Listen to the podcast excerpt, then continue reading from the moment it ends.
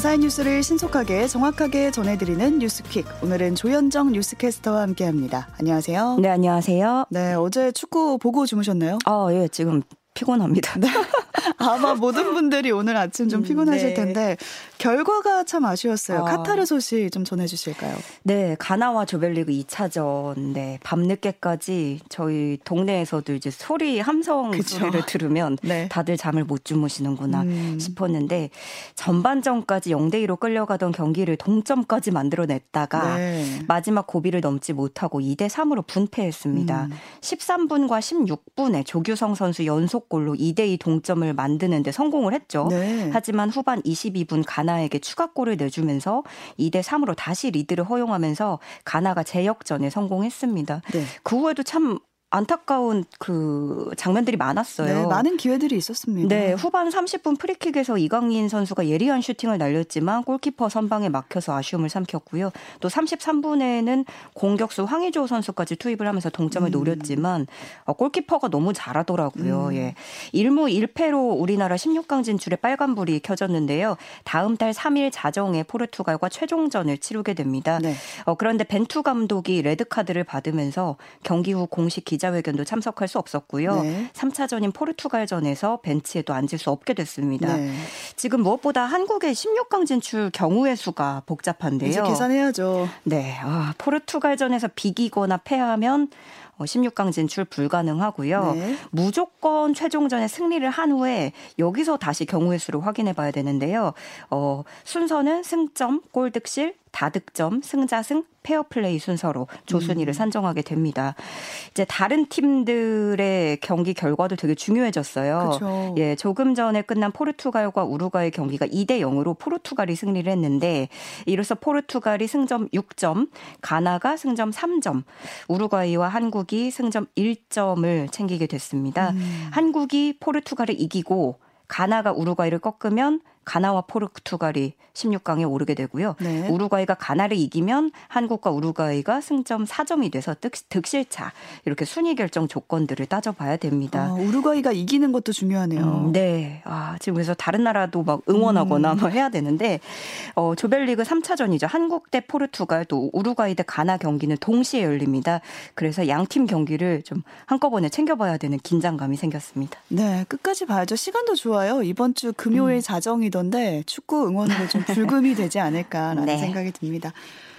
정부가 파업 중인 화물연대와 교섭을 시도했는데 서로의 입장차를 좁히지 못했고요. 윤석열 대통령이 오늘 업무 개시 명령을 발동할 계획이라고요. 네, 김은혜 대통령실 홍보수석은 서면 브리핑을 통해서 윤석열 대통령이 업무 개시 명령을 심의할 29일 국무회의를 직접 주재할 예정이라고 밝혔습니다. 음. 어, 대통령 주재 수석 비서관 회의가 진행되는 도중에 이렇게 서면 브리핑을 낸 건 이례적인 일인데요. 윤석열 대통령은 노조의 불법과 폭력은 우리 경제를 망가뜨리고 경제 경제 회복을 바라는 국민의 일자리를 빼앗는다라고 음. 밝혔습니다. 어, 정무가 업무 개시 명령을 발동할 경우에는 명령을 받은 화물기사 등은 업무를 꼭 개시를 해야 되고요. 정당한 사유 없이 명령을 거부한다면 3년 이하 징역이나 3천만 원 이하의 벌금에 처해질 수 있고 네. 또 화물 운송 사업자 면허까지도 취소가 될 수 있기 때문에 이게 상당히 부담스러운 일입니다. 어, 국토부는 화물 운송 분야 위기 경보 단계를 경계에서 심각으로 올리기도 했는데요. 육상 화물 운송 분야 위기 경보 단계가 심각으로 격상된 건 처음 있는 일이고요. 음. 그럼에도 불구하고 교섭 전망은 밝지 않은 상황입니다. 어, 화물연대는 안전운임제를 영구화하고 품목을 확대하라고 요구하고 있는 반면에 정부는 안전운임제는 3년만 연장화돼 품목 확대는 안 된다면서 음. 극명한 입장차를 보이고 있습니다. 네, 대통령실과 정부의 자세한 대응 방안은 2부에서 좀 더 다뤄보도록 하겠습니다. 공무원 노조의 83%가 이상민 행정안전부 장관에 대해서 처벌과 파면에 찬성한다. 이런 응답을 했다는 조사 결과 나왔습니다. 네, 전국 공무원 노동조합은 지난 22일부터 24일까지 조합원들을 대상으로 윤석열 정부의 7가지 정책 항목에 대한 투표를 진행하고 결과를 공개했습니다. 네. 조사 결과 이 중에 이상민 장관을 파면 처벌해야 한다는데 83.4%의 조합원이 찬성했습니다. 음. 그 밖의 항목에는 공무원 인력 감축 계획에 정책에는 92%가 반대를 했고요. 정부의 노동시간 확대, 최저임금 차등 정책에는 89%가 반대, 또 부자 감세, 복지 예산 축소 정책에는 89%가 반대 의견을 냈습니다. 어, 투표에는 조합원 12만 명 중에 3만 8천여 명이 참여를 했는데 노조는 정부가 투표를 방해하고 노조를 탄압해서 투표율이 높지 않았다는 설명을 했고요. 네. 어, 정부가 노조의 이러한 정책 찬반 투표가 집단행위 금지, 품위 유지 등 공무원의 의무에 위반된다고 보고 투표를 금지하는 일이 있었거든요. 그러면서 행안부가 투표 시작하기에 앞서서 어, 엄중 조치하겠다는 공문을 각 기관에 발송을 하기도 했고 투표 중에는 지자체 책임자들에게 복무 점검과 현장 음. 체증을 하도록 하기도 했습니다. 또 투표 주도자와 참여자들에게는 징계를 내리기도 했었고요. 반면에 공무원 노조는 이번 투표 과정에 정부의 방해 행위가 있었다면서 국제 노동기구 등 국제기구에 정부를 제소하고 이상민 장관을 직권남용 및 업무방해 혐의로 고발할 방침이라고 밝혔습니다. 네. 또 인천의 한 빌라에서 중태에 빠진 40대 부모와 숨진 채 발견된 10대 형제가 있었는데요. 국과수 부검 결과 나왔습니다. 네, 18살 A군과 16살 B군은 지난 25일 음. 오전 인천시 서구 한 빌라에서 40대 부모와 함께 쓰러져 있다가 발견됐습니다. 네. 발견 당시 형제는 숨진 상태였고요. 이들의 부모는 의식을 잃은 채 병원으로 옮겨졌지만 현재 뇌사 상태입니다. 당시 A군의 학교에서 학생이 나오지 않고 연락도 받지 않자 112에 신고하게 된 건데요.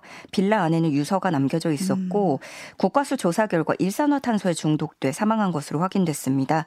외압에 의해 질식사한 흔적은 없고 수면제 복용 여부는 확인되지 않아서 정밀 검사를 할 예정입니다. 음.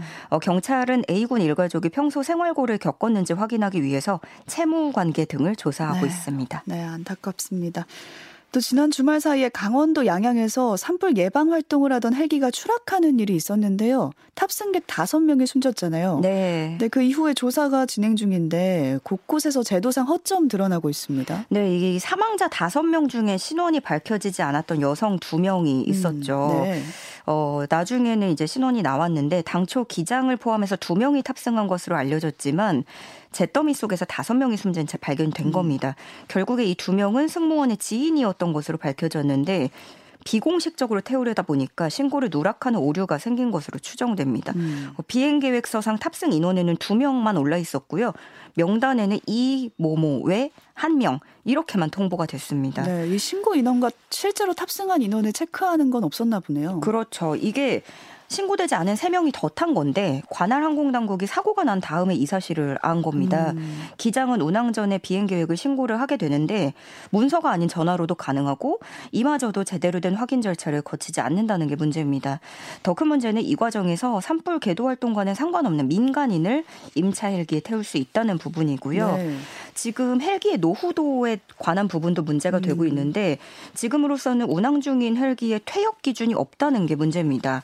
어, 20년 이상 되면 노후 헬기로 판단해서 보통 교체해 나가는데 현실은 40년이 넘은 낡은 헬기도 여전히 운항을 하고 있다고 음. 합니다. 어, 경찰은 이들이 헬기에 탑승한 경위와 탑승자 명단에서 누락된 이유 등도 조사를 하고 있고요. 모든 것을 밝히는 데에는 상당한 시일이 걸릴 것으로 전망하고 있습니다. 네. 결혼을 빌미로 지적장애인 가정에 접근을 해서 2년 동안 7천여만 원의 재산을 가로챈 40대가 있었는데요. 실형 선고받았습니다. 네, 47세 남성 A씨입니다. 2019년 채팅 앱을 통해서 지적장애인 여성 20대 B씨를 알게 된 뒤에 음. B씨와 결혼을 하겠다면서 역시 지적장애인인 B씨 어머니와 오빠가 있는 B씨의 집에 들어가서 함께 살았습니다. 아. 이후로 이 A씨의 움직임은 상당히 주도 면밀했습니다. 먼저 B씨의 친인척과 장애인 활동 지원사 등 외부 교류를 완전히 차단하고 음. 이어서 B씨 명의 계좌에서 현금을 인출하거나 체크카드를 사용하는 등의 수법으로 돈을 갈취했습니다. B씨 계좌에 들어, 들어온 장애인 연금, 어, 도비, 장애수당, 장애인 냉난방비 등도 모두 본인 명의나 타인 명의 계좌로 이체해서 빼돌렸습니다. 또 B씨 오빠의 퇴직연금을 해지해서 해약금을 가로채고 이를 문제 제기하는 B씨 오빠를 원룸에서 혼자 지나, 지내게 하는 등 어. 신체적 정신적 학대도 가했습니다. 이렇게 B 씨 가족에게서 착취한 금액이 7,800여만 원에 달했고요. 이 밖에도 B 씨에게 외할머니와 외삼촌을 사기죄로 형사고소하게 만들어서 합의금을 챙기려고도 했고 어, 이 사건을 또 장애인에 대한 명백한 경제적 착취로 판단해서 A 씨를 고발하게 되는 일이 있었는데요. 결국에 장애인 복지법 위반, 사기, 절도 등의 음. 혐의로 구속 기소됐고요. 징역 7년을 선고받았습니다. 네. 어, 이렇게 좀 장애인을 이용하고 음. 사기 갈취하려는 수법들이 많이 있는데요. 누구든지 장애인의 차별과 학대가 의심될 경우 전화로 신고하실 수 있습니다. 1644-8295번으로 신고하시면 된다는 점, 언제든지 도움의 손길이 있다는 점도 잊지 마시기 바랍니다. 네, 주변에 관심이 필요하겠습니다. 1644-8295번으로 신고해 주시면 되겠습니다. 가수 태연도 피해를 입으면서 더 큰 주목을 받고 있는 사건이 하나 있는데요. 기획 부동산 사기예요. 2,500억 원을 가로챘다고 하는데 이 일당 잡혔습니다. 네, 어, 서울 수서 경찰서가 기획 부동산 업체 대표 등 관계자 20여 명을 특정 경제 범죄 가중처벌법상 사기, 농지법 위반 등의 혐의로 재송치했습니다. 음. 어, 이들은 수도권에 있는 땅과 관련해서 미공개 개발 정보를 알고 있다고 속여서 어, 피해자 3천여 명에게서 매매 대금 명목으로 2,500여억 원을 받아서 챙긴 혐의를 받는데요. 그러니까 개발 불가능한 토지를 마치 개발이 될 음. 것처럼 속인 겁니다. 네. 이들이 홍보한 땅은 알고 보니 절대 보전 지역으로 지정돼서 실제로는 개발이 불가능한 곳이었고요. 어, 서울중앙지검은 지난해 11월에 경찰에 해당 사건에 대한 보안 수사를 요청한 바 있고 경찰이 사건을 다시 넘겨받아서 1년 가까이 더 수사한 뒤에 다시 이번에 검찰에 넘겨지게 됐습니다. 네. 이탈리아 나폴리 서쪽의 이스키아 섬에서 산사태가 발생을 했는데요. 현재까지 8명이 사망하고 4명이 실종됐다는 소식 들어와 있습니다. 네, 이탈리아의 이스키아 섬은 전 세계 유력 인사들이 사랑하는 휴양지로 알려져 있는 음. 곳입니다. 이곳에 현지 시간 26일 20년 만에 최악의 폭풍우가 몰아친 뒤에 이 섬 최고봉인 해발 789m 에포메오산 정상에 있는 진흙더미가 마을을 덮치면서 사상자들이 발생했습니다. 네, 마을 전체가 흙더미에 지금 깔렸더라고요. 하더라고요. 예, 집이 수십, 수십 채가 부서졌고요. 네. 나무들은 뿌리째 뽑히고 자동차 여러 대가 바다로 쓸려 내려갔는데요. 사망자 중에는 생후 3주밖에 안 된 신생아도 포함된 것으로 알려졌고 예, 6살짜리 아이가 잠옷바람으로 그대로 자다가 참변을 당하기도 했습니다. 어, 이탈리아 당국은 섬에 비상사태를 선포했는데요. 그렇지만 주민들은 정부 대처가 턱없이 부족할 뿐 아니라 너무 늦었다면서 분노하고 음. 있습니다. 특히 2만 8천 채에 이르는 것으로 추산되는 주택과 빌딩 등 불법 건축물이 산사태 피해를 가중시켰다는 성토가 나오는데요. 불법 건물이 계속 들어서면서 나무들이 잘려나가고 산사태를 막을 버팀목들이 사라졌다는 어. 주장입니다. 실제로 이 섬에서 지난해까지 4년간 72번의 산사태가 발생을 했는데요. 어, 최근에 굉장히 많았네요. 네, 그래서 주민들은 어, 휴양지 개발에만 몰두한 자본의 책임이 크다면서 성토의 목소리를 높이고 있습니다. 네.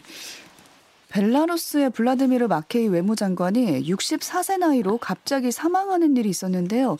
공교롭게도 푸틴 대통령이 벨라루스 대통령 암살 계획을 세우고 있다. 이 보도가 나온 후에 급사하면서 의문 커지고 있습니다. 네, 벨라루스의 마케이 장관은 벨라루스 내에서 서방과의 관계 개선을 주도했던 것으로 평가받는 인물입니다. 음. 이후에 친러시아 노선인 루카셴코 대통령과 함께 하면서 러시아와 벨라루스 사이의 긴밀한 관계를 지지하고 좀 친러 쪽으로 돌아서긴 했는데 그럼에도 불구하고 여전히 서방과 소통하는 유일한 벨라루스의 수뇌부다라는 평가를 받았던 사람입니다. 네. 어, 그가 사망하기 직전에 러시아가 벨라루스 벨라루스의 참전을 압박했고 음. 이를 위해서 루카셴코 대통령을 암살 계획을 세우고 있다라는 보도가 나온 직후에 심장마비로 급사를 하게 되면서 그래서 이제 서방의 우호적인 마케이 장관이 루카셴코 대통령의 뒤를 이을까봐 염려한 러시아가 독살했을 것이다라는 주장까지 나오고 어. 있는 겁니다. 이래저래 여러 가지 뭐 의문의 목소리들이 나오고 있는데요. 하지만 러시아 측은 마케이 장관의 사망 소식에 충격을 받았다면서 공식적으로 애도를 표할 것이라는 입장을 일단 내놨습니다. 네, 러시아 소식터 보면 우크라이나 전쟁에 파병된 러시아 병사들 있잖아요. 네. 그 부모들의 걱정이 이만저만이 아닌데 지금 자국 군대 철수를 촉구하는 온라인 청원 운동을 시작했다고요. 네, 미국 CNN에 따르면 참전 병사들의 어머니들이 러시아의 어머니 날을 맞아서 세계 최대 청원 사이트에 이 같은 내용의 청원글을 올렸습니다. 글에는 푸틴 대통령의 말을 인용해서 최소 31만 8천 명의 남성이 동원됐다. 남성들은 미성년 자녀가 있음에도 불구하고 끌려갔고 음. 가족들은 자비로 방탄조끼 등을 구입해 그들을 죽음으로 내몰아야 했다라고 밝혔습니다. 그러면서 우리는 아들, 형제, 남편, 아버지들이 참전하는 것에 반대한다면서 거듭 촉구했습니다. 네, 오늘은 여기까지 살펴보겠습니다. 조현정 캐스터와 함께했습니다. 고맙습니다. 네, 고맙습니다.